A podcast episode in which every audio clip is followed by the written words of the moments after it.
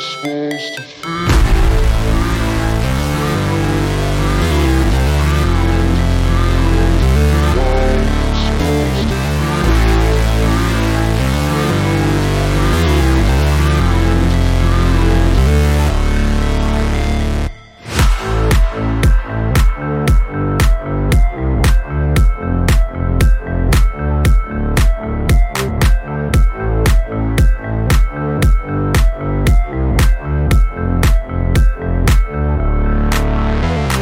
Yo, welcome to the N S nine M L B Draft Preview. I'm your host, Anthony DiNardo. With me, we got Neil, and we have ourselves a very special guest today. We have Jim Callis from M L B Pipeline. How's it going, Jim? Welcome to the show. It's going good. It's going good. It's like, I call it the calm before the storm, although it's not really the calm because we just updated our top one hundred prospects last night. We're finalizing the draft top two fifty order right now. I'm working on the mock draft. I think about ten minutes after we start recording this, they're going to release Futures game rosters. So I think it's actually the storm that's only going to get bigger as we get closer to the draft and the All-Star game. But it's it's a lot of fun. I mean, it's probably my busiest time of year, but also probably the most fun time of year. Excellent. Yeah, for you, for sure. And speaking of the top one hundred, Anthony Solometo entering the top one hundred now. Yeah, he snuck on there, like number one hundred, right? It's like it's all yep. blur. I believe exactly. He's one hundred, right? Although, yeah, exactly one hundred. Yuri Perez is going to graduate, so Anthony's going to, by the time people see this, he'll probably be up to number ninety-nine. But yeah, no, it's uh, he, he's having a nice, you know, one of the better pitching prospects in the minor league. It's crazy. I, I didn't count it up. I think there's only something like nine pitchers on our top one hundred who are pitching right now in full season leagues. There's, there's some hurt guys on there too, and there's some guys in the big leagues. But in terms of guys who are actually in the minor leagues, I think it's It's single-digit uh, pitchers, which is crazy. Wow, that's interesting. Considering that FanGraphs was really, really low on on him going into the season, uh, I'm, I'm taking it. That's this is this is a great development. He's looked really good. He has looked really good. So certainly. Well, we have you on the show. Even though I could talk about Solometo for like the next hour, we won't do that.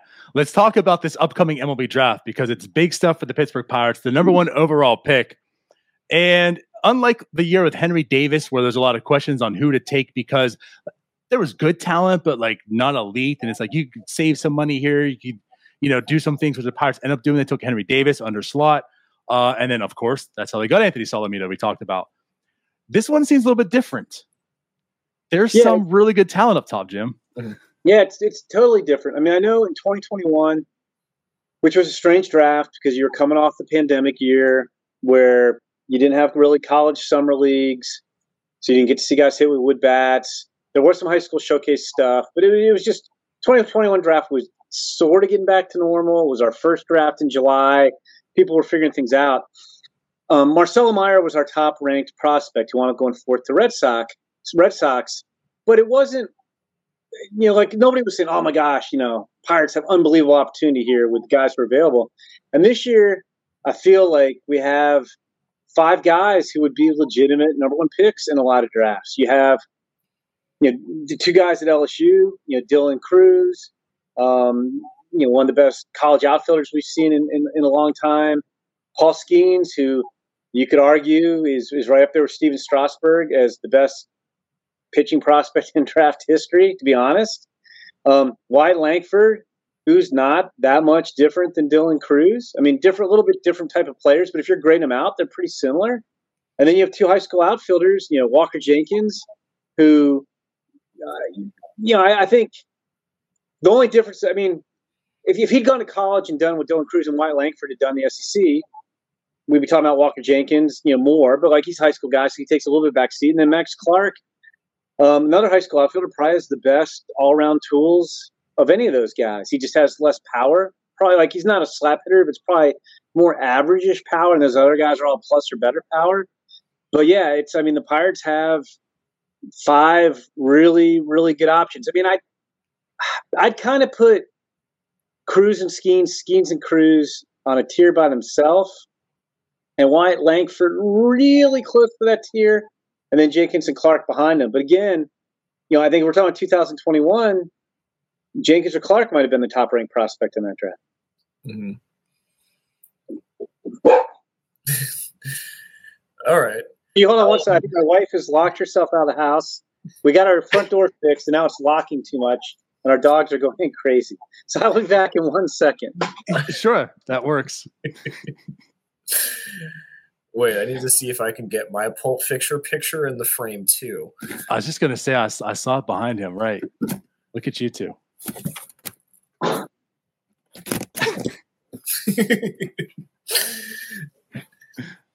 There it is. This is riveting, riveting stuff right now. Okay, I'm back now. There you go. My first there he is. Too well, so it locks too easily. Neil just wanted to get his Pulp Fiction. Yeah, I need to get my Pulp Fiction. Too. Yeah. There you go. Yeah, I like that. But no, Neil, you say something? Okay, I, my, I guess my first question for you would be like, you know, you, you talked about like how close. So I had two questions about Crews and Langford are in terms of skill set. You know, um, so you put Crews like slightly above, but realistically, like how big is that gap? And I guess my second question is, how likely do you think that either of them stick as center field? Yeah, I mean, it's funny because so we have Crews ranked number one on our, our draft top two hundred. We haven't updated it to two fifty quite yet. And, and Langford's three. And yeah, I think there's a perception among those fans that the gap is larger than that would imply. And it's really not. I mean, if you're comparing the two guys to each other, you know, Crews, I say, is, is a better hitter. You know, maybe he's a full grade better hitter. I think Langford maybe has a half grade better power. Crews is a better runner, better chance to stay in center field. He's played center field. Langford hasn't. They're both right-handed. But, you know, they're they're they're both pretty comparable. I mean, I think you feel like Crews has a higher floor because you feel a little bit better about him as a hitter, and he's the best hitter in the draft. He's running better this year, and I think he's gone from coming into the year, you hope he could stay in center field. Like, mm-hmm. you know, I, realistic hope, but like you weren't sure. Now you feel like, okay, I'm pretty confident he could stay in center. You know, that said, I think he's more of a solid center fielder. You know, you might have a better center fielder on, on a big league club, but I think he's capable. Whereas Langford, I think it's has a chance, but you don't know. You know, Crews is a little bit more athletic. Langford's a little bit more powerful. But I think it's, like I said, I would take Crews, but I think the gap is maybe closer than fans might think. I mean, you know, I I don't – I mean, we don't talk to all thirty teams. So I don't know. I mean, it, it wouldn't shock me if there's a team out there that valued Langford more than Crews. Like, that wouldn't be, like, shocking. So I, I think it's pretty close. You just feel better with, with Dylan that better pure hitter, better chance of playing center field, and you've seen him in center field. Do you think, and we'll go a couple places with this too, but do you think there's a possibility, since they're that close as you're mentioning, the Pirates could look into opportunity again, similar to like what they did Henry Davis, and maybe go Langford under slot to maybe go later rounds and spend some money? I mean, I, I think the Pirates are doing what they should do is you've got to kind of try to figure out what each of these guys would cost. Now, I still think when you're picking one one, you should pick who you think the best guy is. And there's a couple things at play here. So the, the bonus pool that teams have to work with, the bonus values for the picks went up about ten percent this year. So the first pick is valued at a little over nine point seven million dollars. And that's like one point three million dollars more than the all-time draft bonus record. Um, the Pirates pool as a whole is sixteen point two million dollars. And since you can go five percent over the pool without losing future first-round picks, that's kind of like you could go more, but nobody ever does. That gives them about seventeen million dollars to play with. Um, so if you signed a guy for nine million dollars, which would break the bonus record, you'd still have eight million dollars to play with. You'd still have plenty of money to play with for your other picks. Um, I mean, I think they are looking into things like that. Um, I mean, there's all kinds of rumors. I mean, Dylan Crews wants ten million dollars, that Dylan Crews doesn't want to be in Pittsburgh, or his agent doesn't want him to be in Pittsburgh, you know, because their history of signing guys to long-term deals isn't encouraging. I mean, I don't know if that stuff's true. I mean, you hear a bunch of rumors right now. The tricky thing is, and like I said, I would always pick whoever you think the best guy is and pick. Like, I'm of the mind that let's say you like Dylan Crews. If I pick Dylan Crews and I offer him nine million dollars or nine point two million dollars, that still gives me almost eight million dollars to play with. Is Dylan Crews turning that down to go back to L S U, even if he doesn't want to come to Pittsburgh or want ten million dollars? I, I can't see that he could. Um, you never know. But like, I, I would just take the best guy and figure we're going to get him done. But the, the tricky part about trying to save money, like, like, okay, let's do a discount on the guy and save money. So the Pirates pick at one. They don't pick until forty-two. And when you get to the end, to, after the first round, it's twenty-eight picks. You have the Mariners have two picks. Twins have a pick. The Marlins have a pick. Tigers have a pick. Reds have a pick. Athletics have a pick. Nationals have a pick. Athletics have actually have another pick. So that's five, six, seven. That's nine picks with teams that have thirteen million dollars bonus pools. So anybody you're trying to sneak to forty-two, if you're the Pirates, if that's your strategy, we'll take less up top, and we're going to get, get a really good guy at forty-two.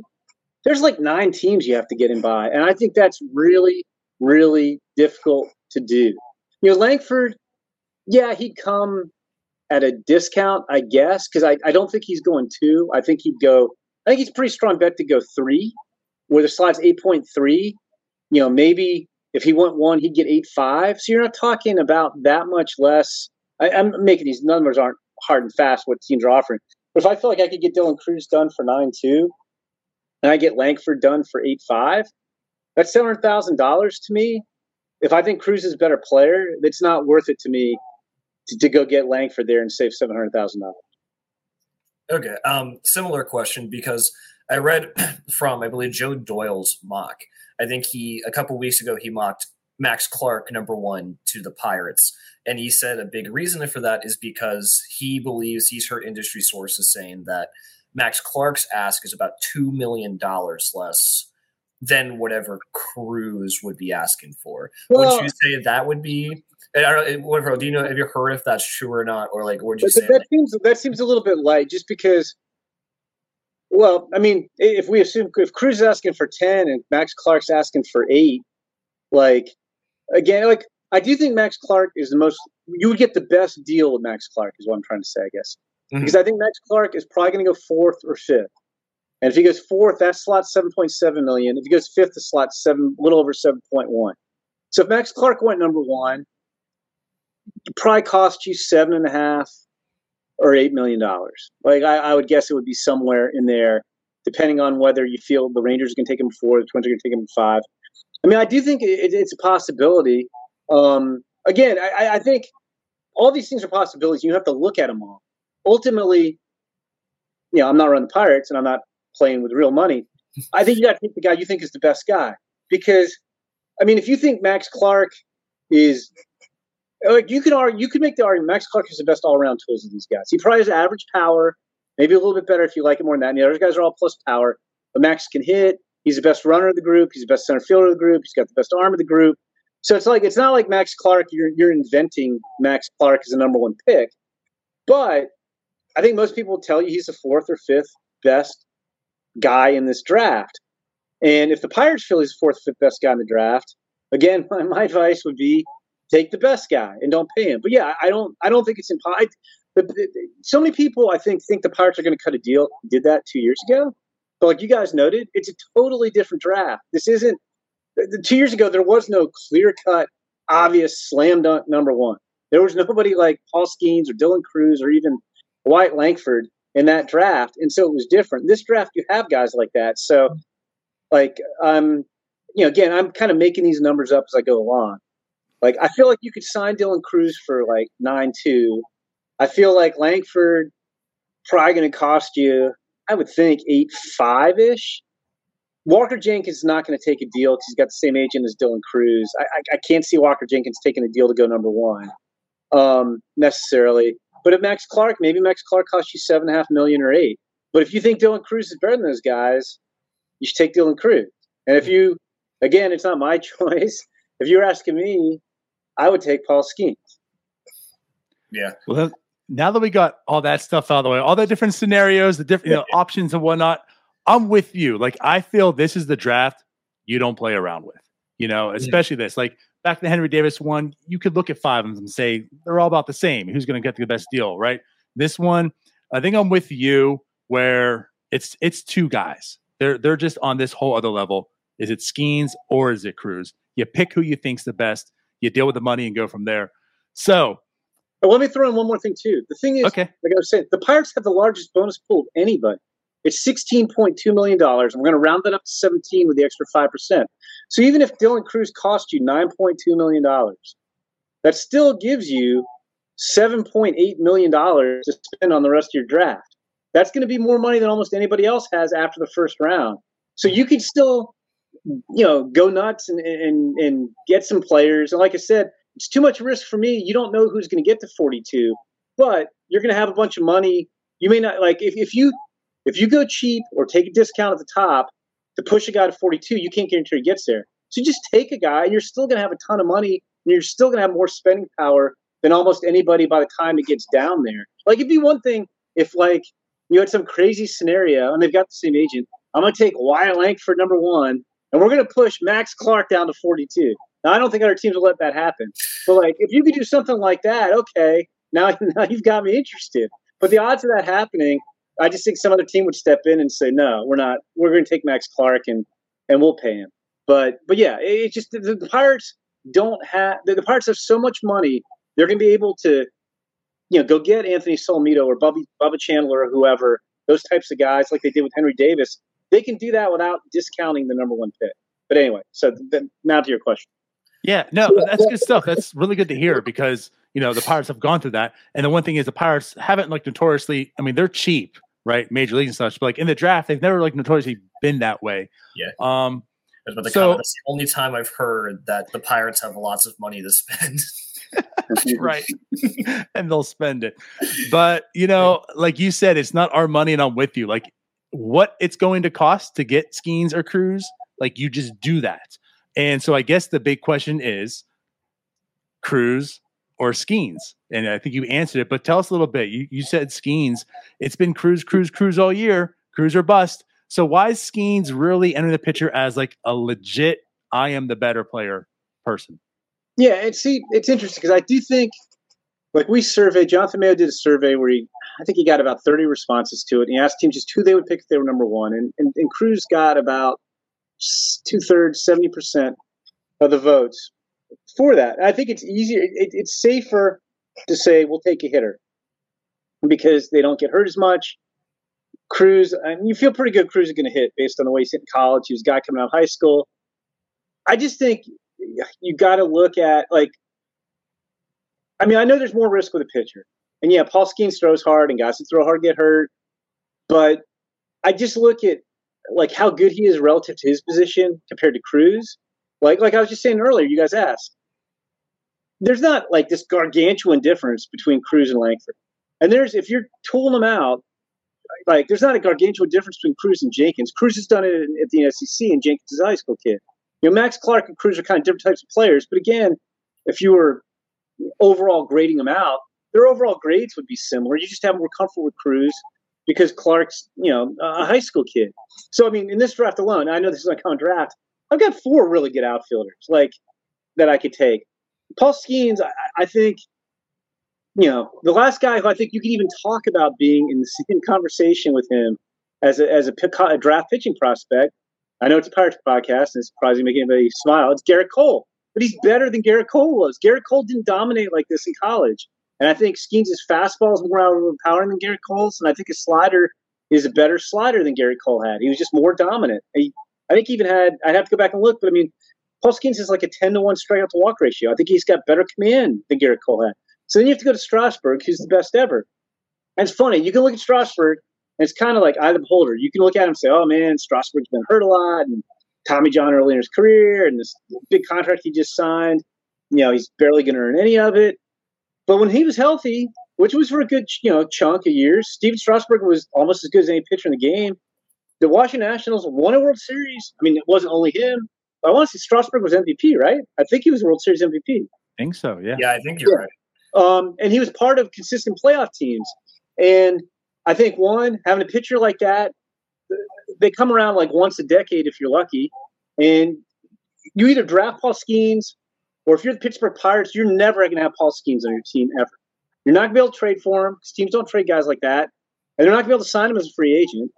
Um, and so I, I just think it's harder to find a Paul Skenes than a Dylan Crews. And, and I like Dylan Crews a lot. So I would – I know there's guys out there who would be like, oh, you can't take a pitcher, can't take a pitcher. I'm sorry. If the pitcher's Paul Skenes, I'm taking Paul Skenes at one one. And, like, I also think, you know, the N L Central's up for grabs. I'm not saying this year.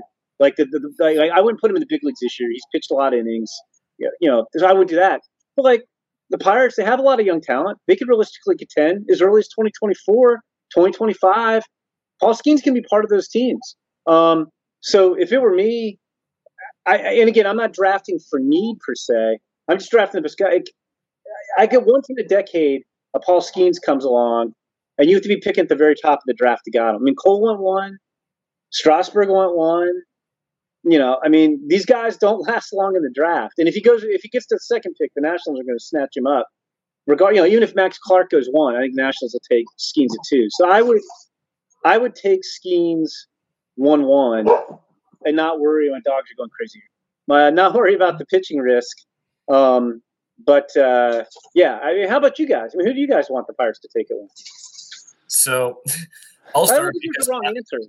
I am pretty. I'm probably the most open-minded about this. Um, I think my order right now would be uh, Crews, Langford, Clark, Skenes. Oh, man, okay. It has nothing to do necessarily with Skenes, and we'll kind of get into this um, because I think you even talked about it on a podcast today. But I see the Pirates' current development right now struggling with guys who don't have the best fastball shape. You see Roansy Contreras being shunted to the bullpen. Quinn Priester's ceiling is being limited because even though his curveball is like a seventy-grade pitch, his four-seamer probably doesn't play too well in the majors. And since scouts are talking about um, Skenes kind of having a bit of a flat fastball and the Pirates seeming to have an inability to fix that, would you say that that would be a, a, a legitimate concern in terms of drafting someone? I mean, maybe. I mean, I would I would argue, if I was trying to argue for Skenes, that he throws so hard, so consistently, and he commands the fastball so well. That's a little different than, say, maybe Quinn Priester's fastball shape or Contreras' fastball shape at ninety-five, ninety-six, whatever, isn't optimal. Skenes is throwing like ninety-eight, ninety-nine, one hundred, one oh one, one oh two. I mean, he's going to be pitching on five days, four days rest instead of six days rest. So he's probably not going to be throwing one hundred forty-eight times in a game every time out. Mm-hmm. But, um, I mean, I, I get that, but I just think Skenes, and I don't have the data in front of me exactly how flat or, you know, the shape, how, you know, how much of a concern it is, but I, I just think his velocity and command maybe allay those concerns somewhat too. Okay. Yeah. No, that does make a lot of sense. I guess, like, for me, it, it, you're looking to draft Skenes because he's going to be a Stephen Strasburg type. And something that kind of reminded me of this was uh, Hunter Greene, where Hunter Greene has probably one of the best fastballs, pure fastballs in the majors, but he does run into issues where, like, it can be flat. And when pitcher hitters get around it, he can get crushed. Yeah, so I, don't, I, I don't think his E R A has ever been like spectacular in his young career, and obviously that can change. Like he's he's a stud. I don't want to take anything away from Hunter Greene, but in terms of when you're trying to find a pitcher like the next Cole, like the next Strasburg, would that be something you think that could hold him back from getting to that ceiling? Maybe. I mean, the thing is, he's got two other pretty good pitches. I mean. It's a little unfair comparison. I mean, I know you weren't comparing, but I think like we had Hunter Greene ranked number one on our draft list. Was that seventeen? I think. I think, yeah, yeah.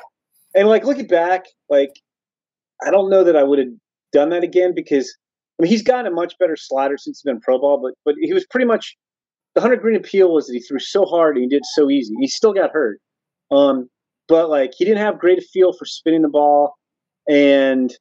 His changeup was okay, but like I think Skenes' other pitches are better than Hunter Green's were. And again, I think he commands it because you're exactly right. I mean, we saw in the Futures game, maybe it was twenty eighteen, where he threw like one oh two mile an hour fastball, and Luis Alexander Basabe homered off of it because it was belt high. No, I'm serious. Like you guys know, I mean, if yeah. Hunter Greene, as hard as he throws, and he throws consistently harder than anybody in the big leagues who starts, if it's up, you know, letters, you know, up in that area, he's unhittable. But if he gets around the belt, you know, like if it's lower in the strike zone, guys can hit velocity and it doesn't have great length. And I think that's the difference to me is that Skenes has really good command. So if he's, and again, I don't have the exact data is exactly how flat or unshaped the pitch is. But if Skenes is throwing ninety-eight to one hundred, I trust that Paul Skenes can keep it up high where it's going to be hard to catch up to. So, you know, I'm not I'm not as concerned about that as I might be other guys. Like he's, I mean, I know it's college and it's different than pro ball, but I mean, he's pretty much blown through guys mm-hmm. all year. And, you know, I, I, I think he's got, you know, arguably the best slider in this draft. And I don't know if you guys saw, I think it was, I've lost track now, College World Series goes on for a while. It was, it was his first College World Series outing. His slider wasn't as sharp. I think he threw like thirty-six changeups. His changeup was dancing all over the place. So I, I think he's got, you know, granted, he's older and he's had more time to develop, but I do think he's got multiple weapons and he commands them very well. Mm-hmm. And just one more, and I'll let Donardo hop in, just very quick. If the Pirates drafted Skenes, and let's say by the time the draft comes around, the Pirates have magically risen back up to contending for the division, could you put Paul Skenes on the major league team in twenty twenty-three? Do you think his stuff is that good, or would he still need some time to develop and mature in the minors? I would do – it'd be interesting. I mean, you have to check, you know, the health of his arm. Like he's yeah. – we're recording this on the night of the championship game of the College World Series, and he's not going to start, but he's available. We don't know if he's going to pitch one inning, three, five, whatever. You know, he's pitched, I think, about one hundred ten, one hundred fifteen innings this year. Um, he won't pitch after tonight. By the time he signs, let's say he signs quick, it's probably going to have taken at least three weeks off. So you got to ramp him back up. Like mm-hmm. I would more like like, and I think it's tough. Like I was, but I was going to say is I, I think if you're going to do that, you want to do what the White Sox did with Chris Sale, which is, but it was different then because the draft was a lot earlier. There was less gap between the end of the season and the draft. And they signed him quick. They sent him, I think, to A-ball to start.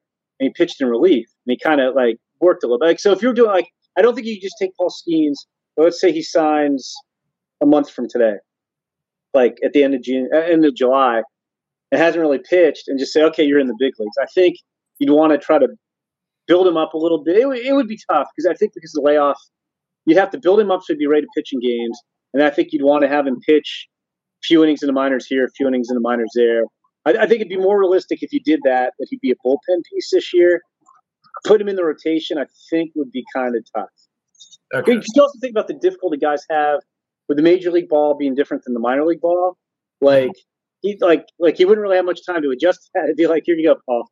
Like, like get us, get us to the playoffs, type of thing. But like, so I think it would be tough. I think if the draft were a month earlier, like it used to be, then it'd be more realistic because. You could come out of the College World Series and he still like theoretically you could sign him July first and then, you know, maybe ease him into the minors and, and go rather than have to ramp him back up. So I guess talking through it, I think this year would be kind of tough just because he's going to have some downtime. And I, I really doubt that he's going to be sitting there over the next three or four weeks between when he gets done at the College World Series and signs. He'll be keeping his arm in shape in case the major league team wants to try to rush him. I, I would think he's probably going to take it pretty easy. And looking currently at the Pirates and Nationals record, he's probably assuming he's not going to need to. So I understand. I mean, you never know in the N L C. You never know. I mean, you're yeah, right, but you're starting to know. It, it was like, like, like at the heart of the question, it was kind of like, is his stuff developed enough to where, like, let's say not twenty twenty-three, but you would be comfortable putting him into the rotation opening day twenty twenty-four? Would you say his yeah. stuff? Yeah. You would say that? But, yeah, I, I would. I mean, but I think it'd be more likely you'd see a deal like happen with Strasburg, where I don't think Paul Skenes is going to pitch this summer. So I think if he, even if he looked great for training, I think it might be a little bit of a stretch. I mean, he's good. I wouldn't say it'd be impossible to put him straight in the big league. I think it'd be more likely you'd see maybe send him to Double A, and if he tears it up, you start thinking about calling him up a month into into the twenty twenty-four season. It, it would surprise me. If he was on the opening day roster. Because the other thing is, I mean, I know we have this new incentive rule right. with awards where rewards mm-hmm. you for having guys on opening day roster. But that's also, it's a pretty narrow window you have to fit in. You have to win the Rookie of the Year, be top three in M V P or Cy Young Award voting, I think, before you're arbitration eligible.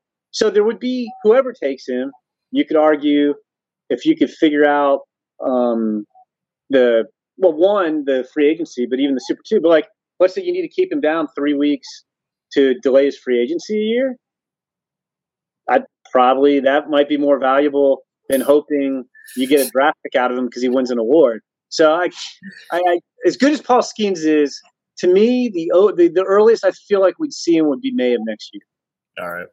The Pirates certainly like keeping their prospects down way too long. So, yeah, we already knew that answer. But I guess for me to answer your question, too, I've been conditioned. Now, we had a show, it was more talk about prospects. We talked a little bit about Dylan Crews beforehand, knowing the Pirates had number one pick. And I think the biggest takeaway from there was don't get the Dylan Crews fatigue. He's the best player. You're going to hear names pop up, you know, the new name of the week, this person, that working. Don't don't get the Dylan Crews fatigue. You draft Dylan Crews, right? So I've been conditioned. Like, listen, let's get all the noise out. It's Dylan Crews, Dylan Crews. But, like, I'm really at this point, and especially, like, listening to you and other people and, like, just, just looking like Paul Skenes is, is really good, guys. And maybe he's, like, like I talked about beforehand, like, maybe he actually is making a point that he is the best player. It's not just this guy who came up and, like, he had a really good hot start. He's throwing one oh two on pitch number like one twenty-three. yeah. So, so I'm starting to feel that way, but I'm also understanding and, and trying to, you know, buck the trend too. Like Crews is safer, right? He is a pitcher. So let me ask you something else too, because someone who isn't like in my mind, who's I want Dylan Crews because I feel like Skenes might be a little bit riskier. When you see him throwing one oh two and throwing one twenty, one thirty pitches in the game, right? And you're thinking Tommy John, right? Because that's the first thing people go to mentality-wise. Put me at ease. Why are we overvaluing and thinking that's too much of a risk, uh, what he's doing right now pitching-wise? Yeah, I mean, I think all pitchers come with risk. You know, you, you have to take some risk at some point. And, like, it's weird because, like, I'm saying I take Paul, I take Skenes. I, I'd be happy with, here's the way I would look at it from, from a Pirates perspective. There's no wrong answer here. If you get Crews or Skenes, Either that's way, like that, that, that's a great pick. Either one of those guys, probably in terms of what they do for Pittsburgh, going to be the best number one pick in franchise history. Like, so it's, you know, number one overall pick. I'm not saying better than Barry Bonds, but so um, no Brian Bullington. You know what's funny though? Brian Bullington gets a bad rap because yes, they should have taken B J Upton, and Dave Littlefield was too honest when they asked him on draft day, and he said that Brian Bullington could become a number three starter, and people were like, "What?" Like, number three starter is really good. Brian Bullington just got hurt, but he was a legit dude. I feel like Brian Bullington – I always feel like I can't criticize a draft pick if it made sense at the time, if it was a valid pick at the time. I won't That's go back to this guy. Like, Chris Benson didn't turn out, but Chris Benson was absolutely the number one pick in nineteen ninety-six. But so anyway, I, I, I was digressing. Yeah, I, I worry about the fact that guys who throw hard, like, just don't hold up.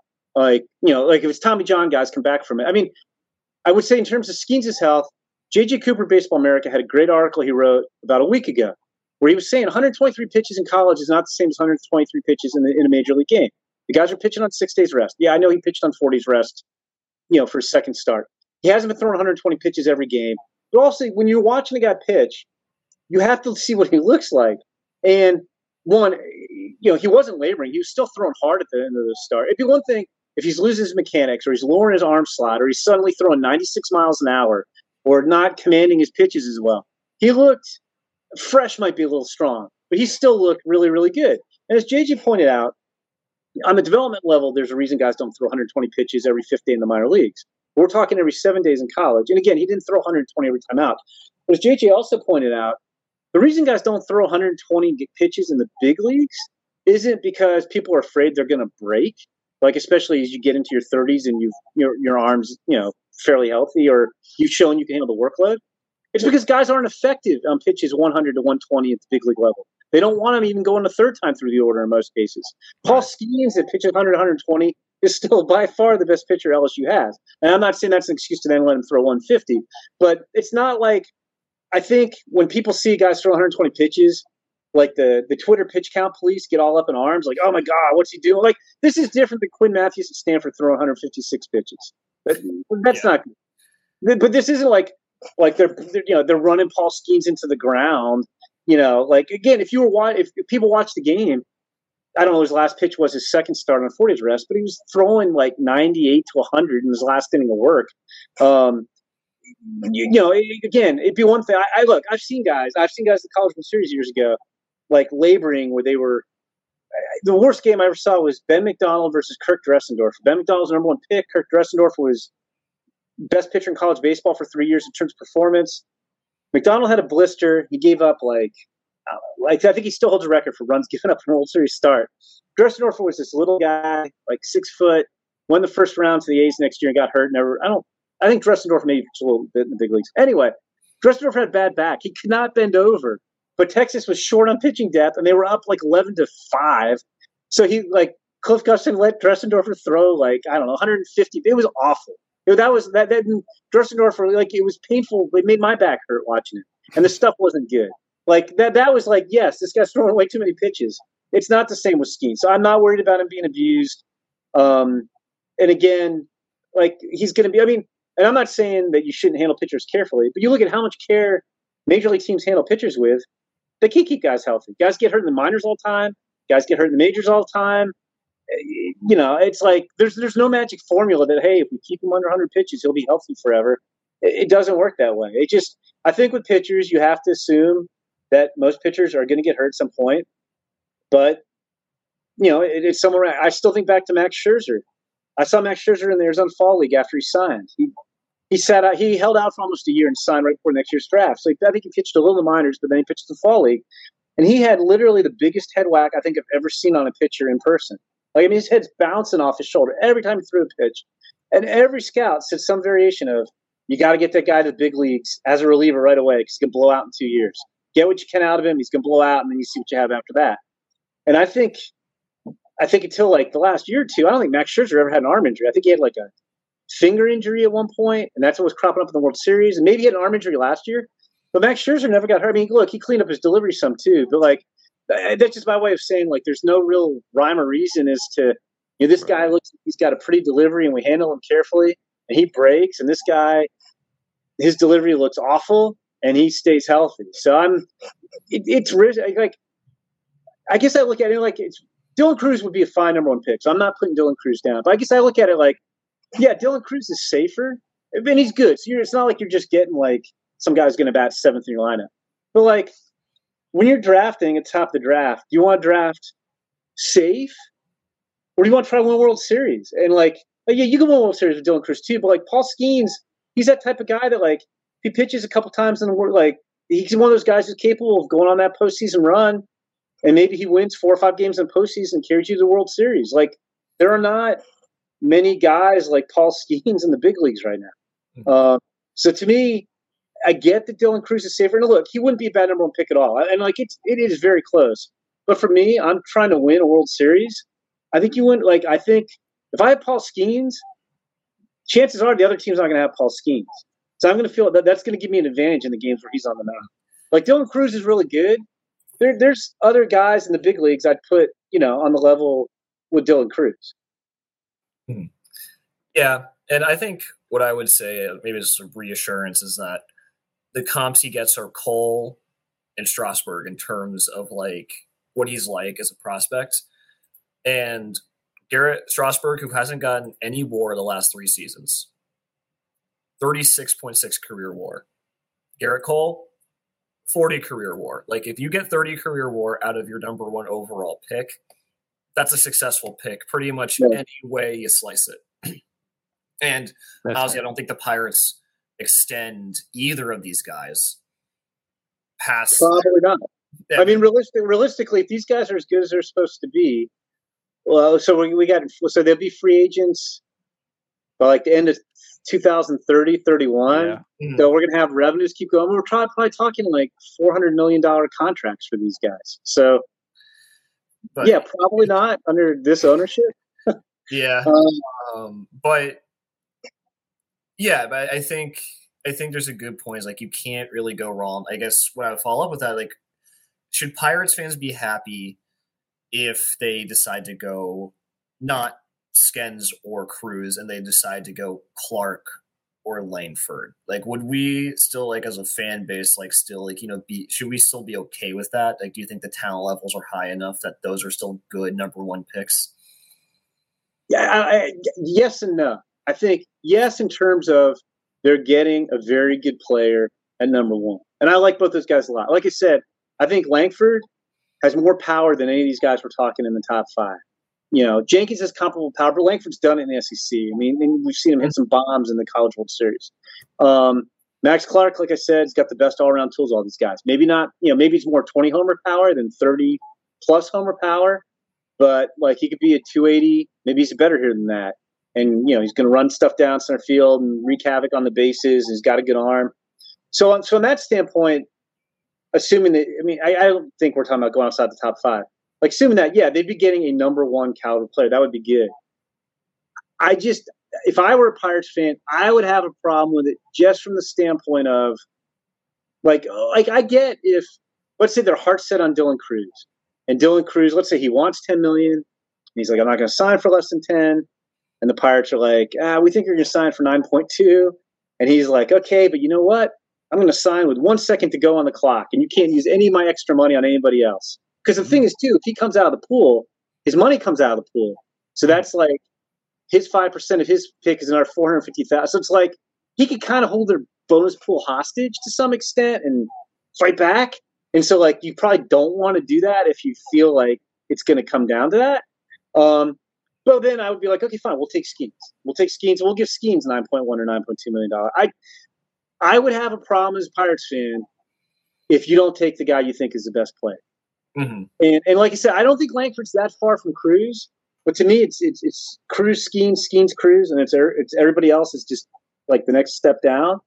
Um, I mean, they may come out and tell you, hey, we want Langford number one on our board. I just don't know if I was a Pirates fan, I'd believe it. Like, if the Pirates don't take a guy they thought was as good as any player in the draft, I'd have a problem if I were a Pirates fan. Mm-hmm. Although they, they, there's there's no way they can take a guy who's not worthy of the number one pick in a normal year.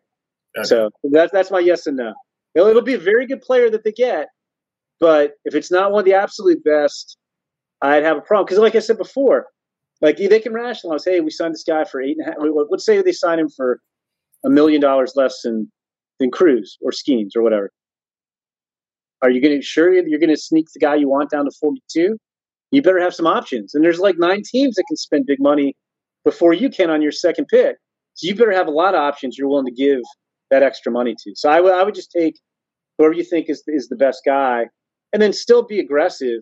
And you're still going to be able to, to get a pretty good player at forty-two. Okay. I was going to say, if there's one thing this you know about this fan base is they don't trust anything the Pirates say. So you're absolutely correct. They could come out and draft Dylan Crews and say he was number one on the on the, on the draft board, and the Pirates fans would still not believe it. Yeah, they should believe it. I, I will say this. I mean, I do think I, – I, I mean, I've known Ben Cherington for a long time, and I respect him a lot, and I think he knows what he's doing. Uh, I've lost track. We've been there a couple of years now, three years? twenty twenty. Yeah. We're on year number four.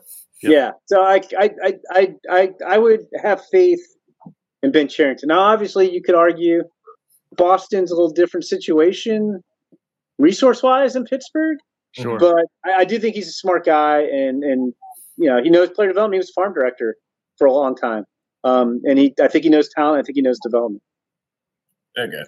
One last question about non-Crews or Skenes, because I am looking at your freshly top one hundred right now.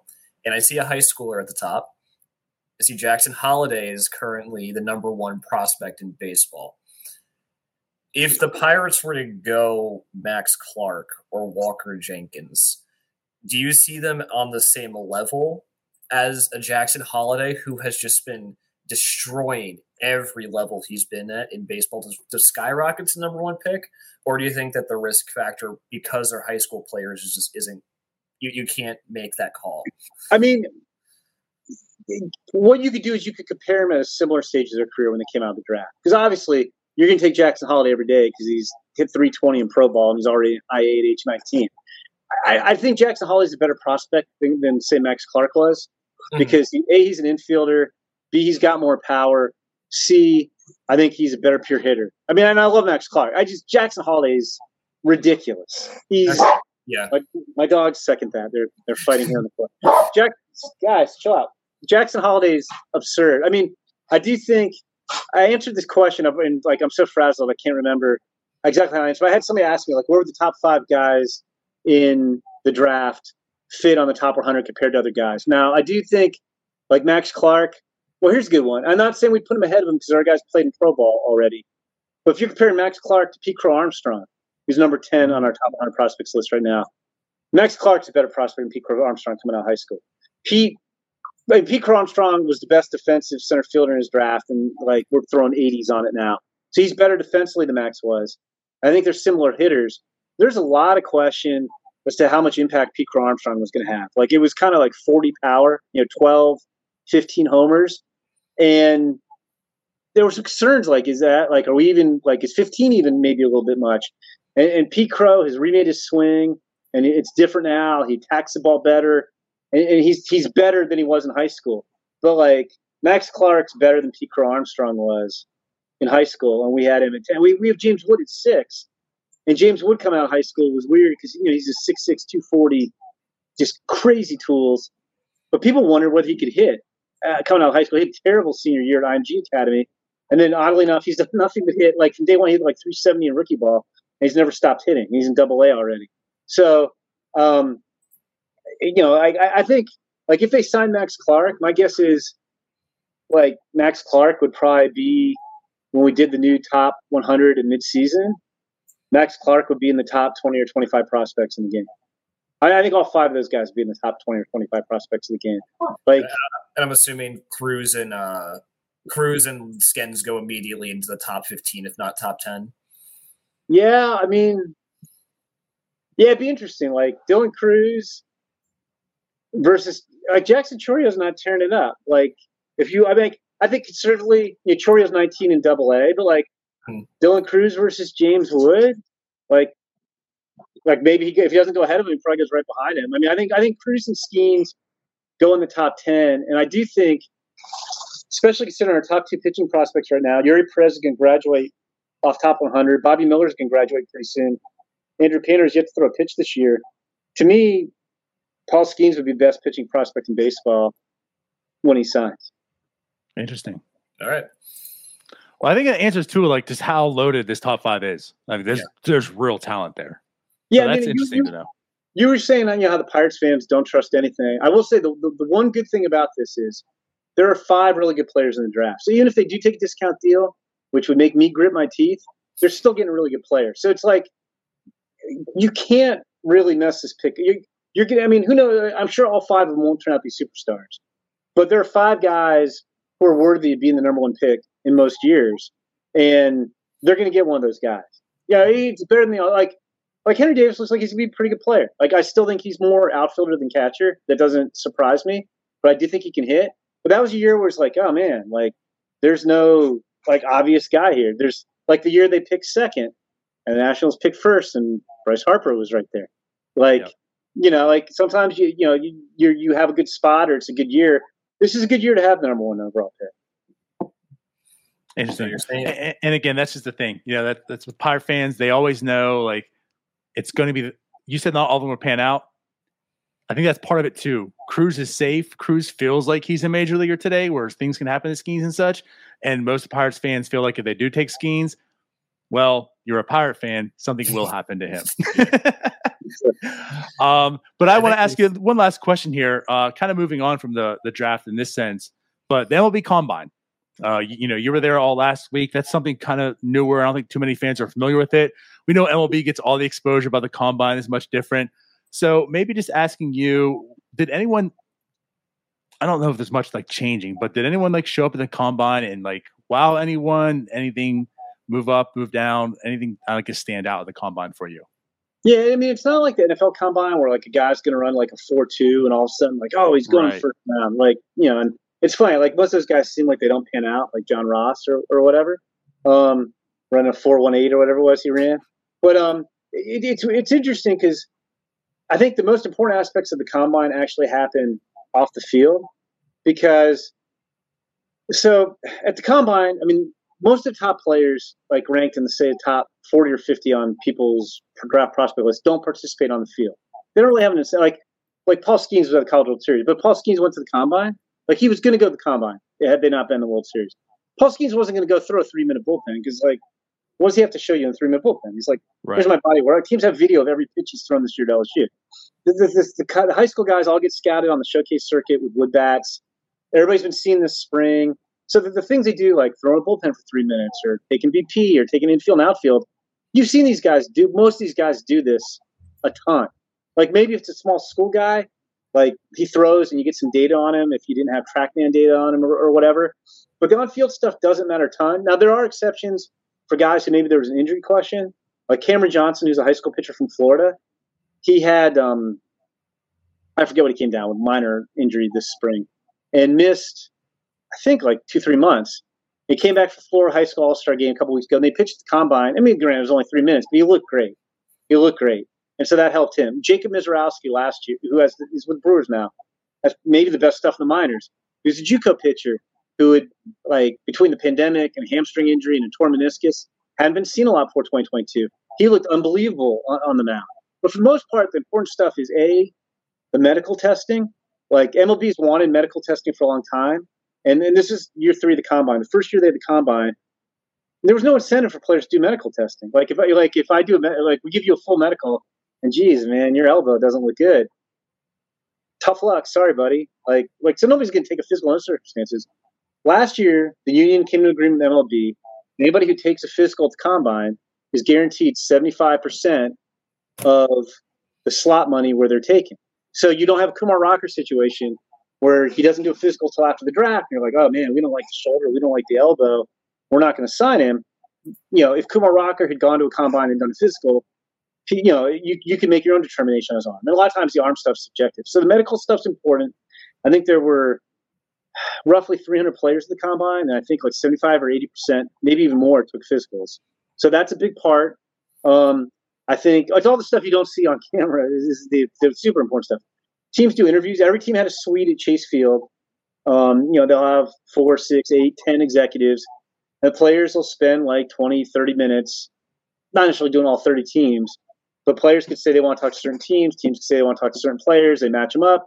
And you get to meet a bunch of guys in the front office. Um, and you get a feel like in kind of a casual setting. And, and teams and players, everybody I've ever talked to in three years loves it. In fact, Henry Davis, they didn't take him number one because he interviewed well. But Henry Davis really impressed people interview process at the Combine. And especially back then, it was coming off the pandemic. You didn't get as much face-to-face time with players. It's, it's gotten better as we've gotten further away from the pandemic. And then they do, they'll do like um, athletic testing, like strength and conditioning measurements and thirty-yard dashes and broad jumps.